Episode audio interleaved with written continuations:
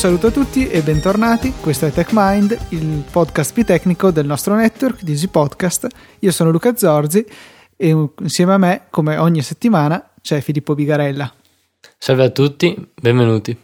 Perfetto, anche questo. Ah, tra l'altro, tu hai il tuo esattamente, io ho il perfetto. Non so se hai notato che ne faccio un uso smodato di questa parola. Sì, infatti mm, stavo aspettando l'occasione migliore per ricordartelo durante questa puntata, però mi hai preceduto. Esattamente.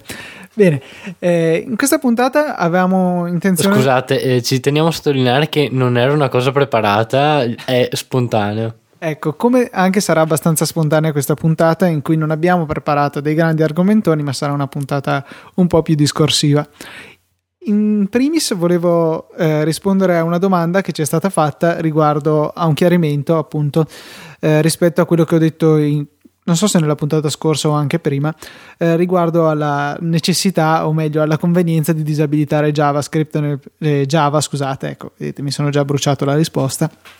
Java nel proprio browser, onde evitare i problemi di sicurezza che affliggono questo software e di cui non credo di aver bisogno di ripetere appunto la gravità.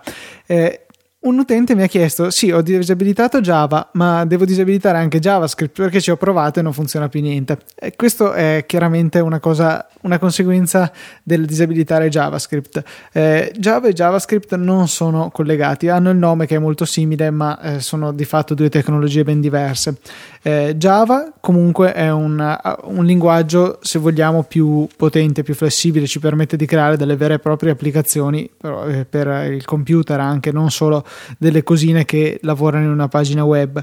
In Java sono scritti molti programmi anche di un certo livello, per esempio CrashPlan che io uso per i backup eh, in the cloud, come si suol dire, è scritto in Java, ma è solo uno di molti esempi che si potrebbero fare. JavaScript invece è per lo più confinato a quello che è l'esecuzione sul web in una pagina web nel nostro browser. E sì, diciamo che tutti i programmi scritti in Java sono semplici da riconoscere dato che eh, richiedono solitamente l'utilizzo di, mo- di elevate risorse. Sì, eh, Java è piuttosto inefficiente da questo punto di vista. Eh, e tendono anche a essere piuttosto brutte le applicazioni Java, si vede che non sono app native e si nota questo su tutti i sistemi operativi, Windows, Mac e Linux, proprio in tutti e tre i casi si vede proprio che sono delle applicazioni che non sono a casa loro. Eh, Però eh, questo è sia un punto mm, negativo che eh, uno positivo, dato che con lo stesso codice, se non sbaglio, eh, la, la, stessa applicazione funziona, funziona su diversi sistemi operativi. Sì, infatti è proprio questo uno dei punti di forza di Java e forse proprio uno dei motivi per cui è stato sviluppato. Se non sbaglio, il loro motto è write once, run everywhere, cioè scrivi una volta il codice e poi esegui l'applicazione ovunque dopo averla eh, compilata, anche se è una compilazione un po' strana. Java viene compilato come un bytecode particolare per eh, appunto che per farla breve, che ha bisogno di un interprete di Java, un cosiddetto runtime, per poter essere eseguito, insomma una sorta di intermediario tra il codice salvato di Java e, e quello che è il nostro sistema operativo. Ad ogni modo, Quindi a differenza di un linguaggio compilato come può essere il C ad esempio, il codice compilato non viene interpretato direttamente eh, come codice macchina, ma deve essere a sua volta interpretato da appunto un interprete quindi una sorta di grado intermedio tra quello che potrebbe essere un, un, linguaggio di scripting completo che ha bisogno di vari passaggi prima di arrivare al processore in maniera che in forma totalmente diversa da quello in cui è nato e quello che invece è appunto un programma totalmente eh, standard se vogliamo in C che è compilato e il, il nostro processore tutto sommato vede esattamente quello che è uscito dal compilatore. Con Java abbiamo bisogno di un mattoncino in mezzo. E JavaScript invece appunto dicevo è una tecnologia per il web che eh, è utilizzata per rendere interattive le pagine web eh, in generale per fornire quel, quella sorta di interazione che non richiede di ricaricare la pagina. Per esempio, eh, se pensiamo a quello che è Facebook, eh, noi continuiamo a scrollare, che è una parola bruttissima, ma la userò lo stesso, all'interno della pagina, arriviamo in fondo e vediamo del contenuto che viene aggiunto, per esempio. Ecco, quello è un tipico esempio di JavaScript in azione, oppure quando ci saltano fuori delle finestre di errori, eh, insomma, tutta una serie di tecnologie che servono per rendere più potente eh, quello che è la programmazione per il web. Detto questo, eh, abbiamo scovato, o meglio, Filippo ha scovato eh, un sito cinese di un'azienda cinese che stranamente ha a che fare con la pirateria e va a, a fare un'operazione alquanto strana. Vuoi parlarcene? Sì, diciamo che la scorsa settimana, leggendo su Twitter, eh, mi sono imbattuto in questo articolo che sarà linkato nelle note della puntata, dove uno sviluppatore spiegava come una delle sue applicazioni era stata copiata in maniera estremamente spudorata, se si può dire, eh, da appunto un, un, altro sviluppatore, un'azienda eh, denominata Icosoft, eh, che una volta che si va a, visit- a, visitare la pagina di questa azienda si scopre eh, non essere nuova a questo genere di pratica perché appunto ha diverse applicazioni pubblicate sotto il suo nome che eh, hanno un'icona simile a quella di altre applicazioni e scaricando l'applicazione vera e propria eh, al suo interno si trova eh, una coppia esatta mm, sia dei file di risorsa che dell'eseguibile dell'applicazione che viene eh, copiata. Eh, come fanno? Cioè, mm, qual è il procedimento su cui si basa questo sviluppatore o questa azienda? Beh, eh, diciamo che è abbastanza semplice dal punto di vista concettuale. Infatti vengono scaricate le applicazioni un po' come si fa eh, con, con, i servizi che distribuiscono le IPA ehm, in maniera illegale e, e tali applicazioni vengono decriptate rifirmate ed inviate ad Apple per l'approvazione. Quindi dal punto La di vista di Apple più... questa sembra come un'applicazione proprio che io ho realizzato e che invio per, per, l'approvazione. Loro non hanno modo di vedere, se magari non hanno già conoscenza di queste applicazioni originali, il, non hanno modo di vedere che in realtà è il codice di qualcun altro che io ho semplicemente decriptato e rifirmato. No, esattamente, infatti eh, non c'è un metodo eh, diretto di controllo, però com- eh, anche perché mh, scendendo in dettagli un po' più tecnici, in qualsiasi caso l'asse del binario cambia perché eh, la firma che viene posta è diversa. Ehm, e, però comunque tutti i file all'interno del, dell'applicazione, quali possono essere le immagini o i file di configurazione, sono sempre gli stessi. Infatti, questa analisi pubblicata da, da questo sviluppatore eh, evidenzia proprio questo: cioè n- non è stato cambiato nulla all'interno dell'applicazione, eccetto, eccetto l'apparenza esterna dell'icona. Eh, il nome a cui è stato aggiunto come per altre applicazioni la parola pro per farla sembrare appunto eh, un'applicazione di una versione superiore a quella venduta realmente e, e, e, basta, tutto il resto era uguale all'interno dell'applicazione. Quindi totalmente un, un'applica- una, non un'applicazione, un'azione veramente deplorevole. Rubare proprio il lavoro altrui e rivenderlo come proprio è veramente assurdo. Eh, non capisco come Apple faccia a lasciarsi passare questi, questi errori. Voglio dire, chiaro che recensiscono, o meglio, approvano una quantità vergognosa di applicazioni di continuo, però un po' più di controllo ci dovrebbe essere. A volte fanno, stanno a cercare il pelo nell'uovo per le, alcune applicazioni generalmente indipendenti e ignorano questi problemi così plateali così enormi con queste applicazioni veramente copiate. Eh, avevo parlato anche qualche tempo fa su Easy Apple di una copia di Clear, uno sviluppatore che si era specializzato nel, nella non so, proprio nella copia spudorata, davvero non riesco a trovare altri termini, dell'interfaccia grafica che caratterizza Clear. Aveva realizzato 4-5 applicazioni molto simili, un paio a pagamento, le altre gratuite, che veramente erano proprio una fotocopia pari pari dell'applicazione originale e erano sull'App Store comunque da diverso tempo, per cui magari gli sviluppatori originali hanno anche segnalato la cosa, ma non sono stati presi dei provvedimenti e quelle applicazioni credo siano ancora lì. Una si chiama Thing al singolare, che anche lì il nome va a ricordare Things, l'applicazione ben più nota per la gestione dei to-do e che Federico ama molto. Mentre invece in questo caso eh, diciamo che Apple è stata più, eh, più attenta, infatti ha risposto subito nel giro di pochi giorni alle lamentele degli sviluppatori e ha rimosso le applicazioni. La cosa che fa sorprendere però è che comunque l'account che aveva pubblicato tali applicazioni non è ancora stato sospeso, quindi sarebbe ancora in grado di pubblicare altre applicazioni. E una volta che un account sviluppatore viene sospeso, poi c'è la possibilità che questo venga riattivato oppure si è tagliati fuori e è necessario crearne uno nuovo?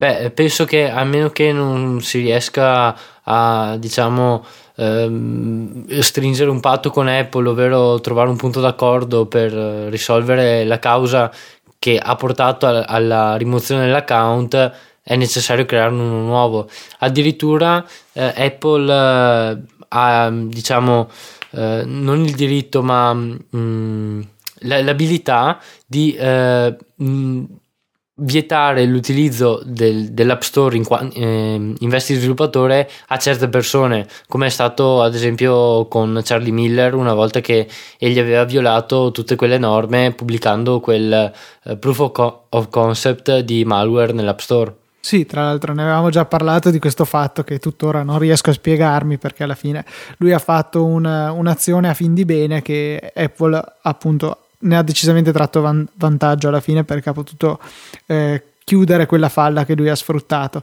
Chiaro che se avesse fatto qualcosa di dannoso di proposito, allora sì avrebbero avuto tutto il diritto, ma così veramente non, non vedo la logica dietro le azioni di Apple.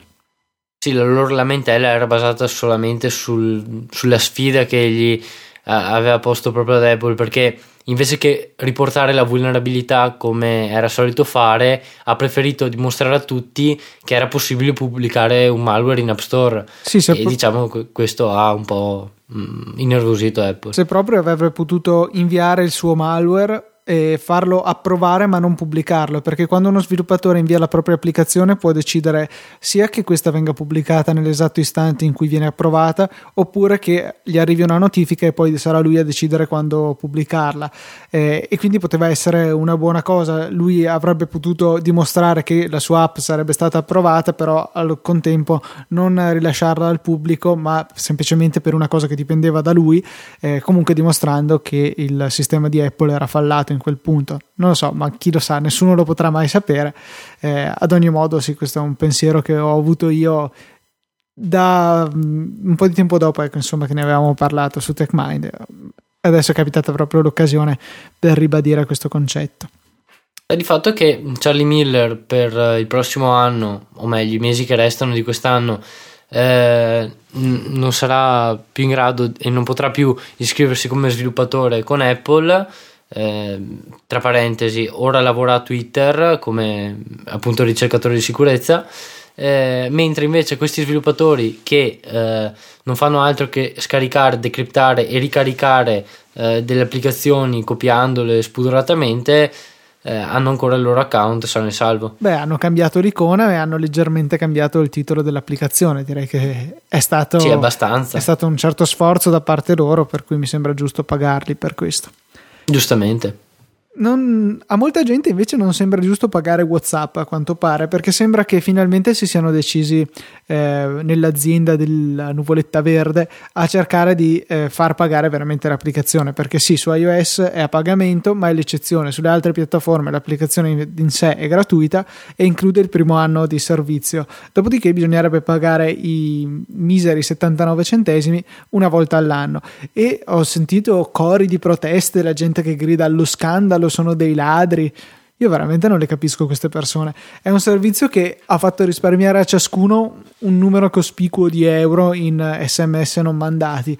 È molto comodo, funziona discretamente e, e comunque per l'azienda ha dei costi, al di là dello sviluppo in sé dell'applicazione, immagino che l'infrastruttura server sia di un certo rilievo. Non so quanti messaggi transitino su WhatsApp, ma credo un elevato numero di milioni, forse no, eh sì, mi pareva di aver letto che erano arrivati alla cifra record di un miliardo di messaggi al giorno, per cui insomma sì, eh, non, non, ricordo quando hanno pubblicato questi dati, ma comunque il numero è di svariati milioni al giorno, sono sicuro. Quindi è un'infrastruttura server che deve continuamente essere ampliata proprio perché continua ad ampliarsi il numero di utenti e deve comunque essere mantenuta, quindi bisogna pagare le persone che la mantengono oltre che alle macchine in sé.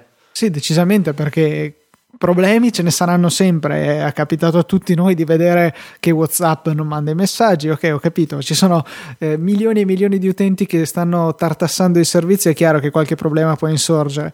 Ecco quindi che non mi sembra poi così malvagio andare a richiedere questi 79 centesimi all'anno. Tutto sommato, io stesso li ripagherei quei 79 centesimi che due anni fa ho pagato per eh, la mia applicazione su iOS tutto sommato mi sembra un prezzo decisamente concorrenziale rispetto ai 15 centesimi a singolo sms che si manda eh, normalmente insomma che poi magari non sono 15 fosse anche un centesimo dopo 79 messaggi l'ottantesimo ecco lo pagate di più che un anno di servizio di whatsapp e, ehm, Quindi in media se mandate meno di 50 messaggi in un anno non vi conviene ma- pagare WhatsApp. No, di 5 se messaggi. Mandate... Ah, se sono 15 centesimi... Sì, se sono 15 sì, però facendo un conto diciamo eh, più limitato, magari un paio di centesimi. Ah, ok. Eh, terremo presente che questa cosa. No, comunque scherzi a parte, ritorna uno dei discorsi che abbiamo fatto, credo già diverse volte, della difficoltà che ha la gente a riuscire a capire che eh,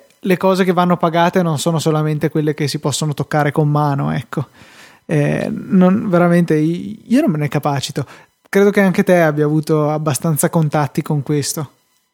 Sì, e più che altro eh, non è proprio un, diciamo, un'indole cattiva delle persone, è proprio un'incapacità di realizzare che anche quello che c'è su internet è stato realizzato da qualcuno e quindi eh, è stato richiesto un lavoro per realizzarlo. WhatsApp, ad esempio, è un servizio che eh, sì, non sono gli sms, ovvero mh, mm, è necessario installare qualcos'altro per farlo funzionare tra me e il mio amico.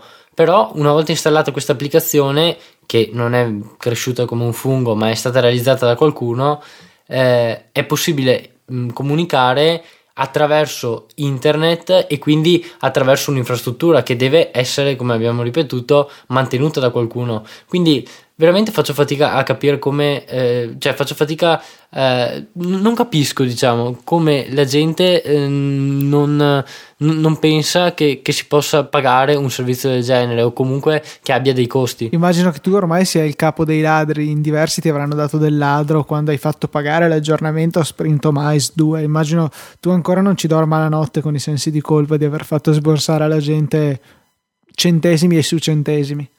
Beh, diciamo che qui avrei anche un aneddoto interessante da raccontare perché eh, quando ho dovuto riscrivere da capo Sprintomize per eh, iOS 5, eh, diciamo sì, mi sono trovato forzato a far pagare l'aggiornamento perché era un'applicazione totalmente diversa, cioè è stata riscritta da zero, eh, la base del codice eh, non è la stessa, completamente cambiato tutto, quindi eh, diciamo era una scelta obbligata.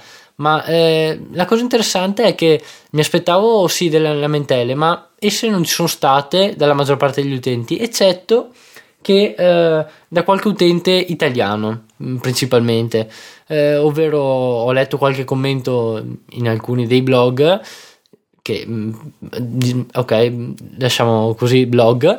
Ehm, e, oppure mi sono arrivate un paio di mail ma diciamo che mm, sì mm, posso contarle sulle dita delle mani le lamentele ma sono state principalmente da utenti italiani. Ci dobbiamo mentre sempre inve- far riconoscere insomma. Mentre invece tutte le altre persone eh, ov- ovvero la maggior parte di quelle che mi hanno scritto eh, erano anche contenti di, di, pagare un aggiornamento, ma avere un'applicazione eh, con molte più funzioni, più stabile, più, eh, più aggiornata, funzionante sull'ultimo sistema operativo, come mm, sarà tra poco, dato che l'aggiornamento per iOS 6 e 6.1 è mm, in fase d'arrivo. Sì, tu ce l'hai praticamente pronto, come è praticamente pronto il jailbreak, anzi dovrebbe essere pronto e stanno solo aspettando la domenica del Super Bowl per rilasciarlo. Sì, e speriamo che, che lo rilascino questa domenica eh, e che magari nella prossima puntata potremo parlarne anche in maniera dettagliata, magari spiegando anche eh, le tecniche che verranno usate, sempre che mh, mm, sia possibile analizzarlo. Evaders si chiama il team che lo sta sviluppando o è il nome del jailbreak proprio? No, no, eh, penso che sia il nome che hanno scelto come non so se team temporaneo o, team, o nuovo team fisso, dato che eh, sì, come saprete la maggior parte degli sviluppatori eh, diciamo coinvolti nel, nel jailbreak hanno una personalità abbastanza eh, controversa e spesso si trovano in inutili discussioni che portano allo scioglimento di, di gruppi o a fa idee tra i vari componenti. E sì, questo nuovo team eh, è, è, formato da quattro ricercatori: eh, David Wang, Muscle Nerd, ehm, Cyril, che è denominato Pod2G, e un altro ricercatore tedesco. Eh, di cui non ricordo o non riesco a pronunciare il nickname di Twitter. Eh, e sì, dovrebbero essere, cioè, sono loro gli artefici eh, di questo nuovo jailbreak e vedremo se mm, ci lavoreranno anche in futuro. Quindi settimana prossima sapremo dirvi di tutto e di più, speriamo, sul jailbreak di iOS 6.1 che è uscito qualche giorno fa. Quindi eh, siamo arrivati al momento dei saluti e lascio a Filippo gli oneri di casa e l'onere di chiudere la puntata. Ecco, quindi ci vediamo alla prossima puntata. Speriamo di poter parlare del jailbreak. Eh, vi auguro una buona settimana. Arrivederci.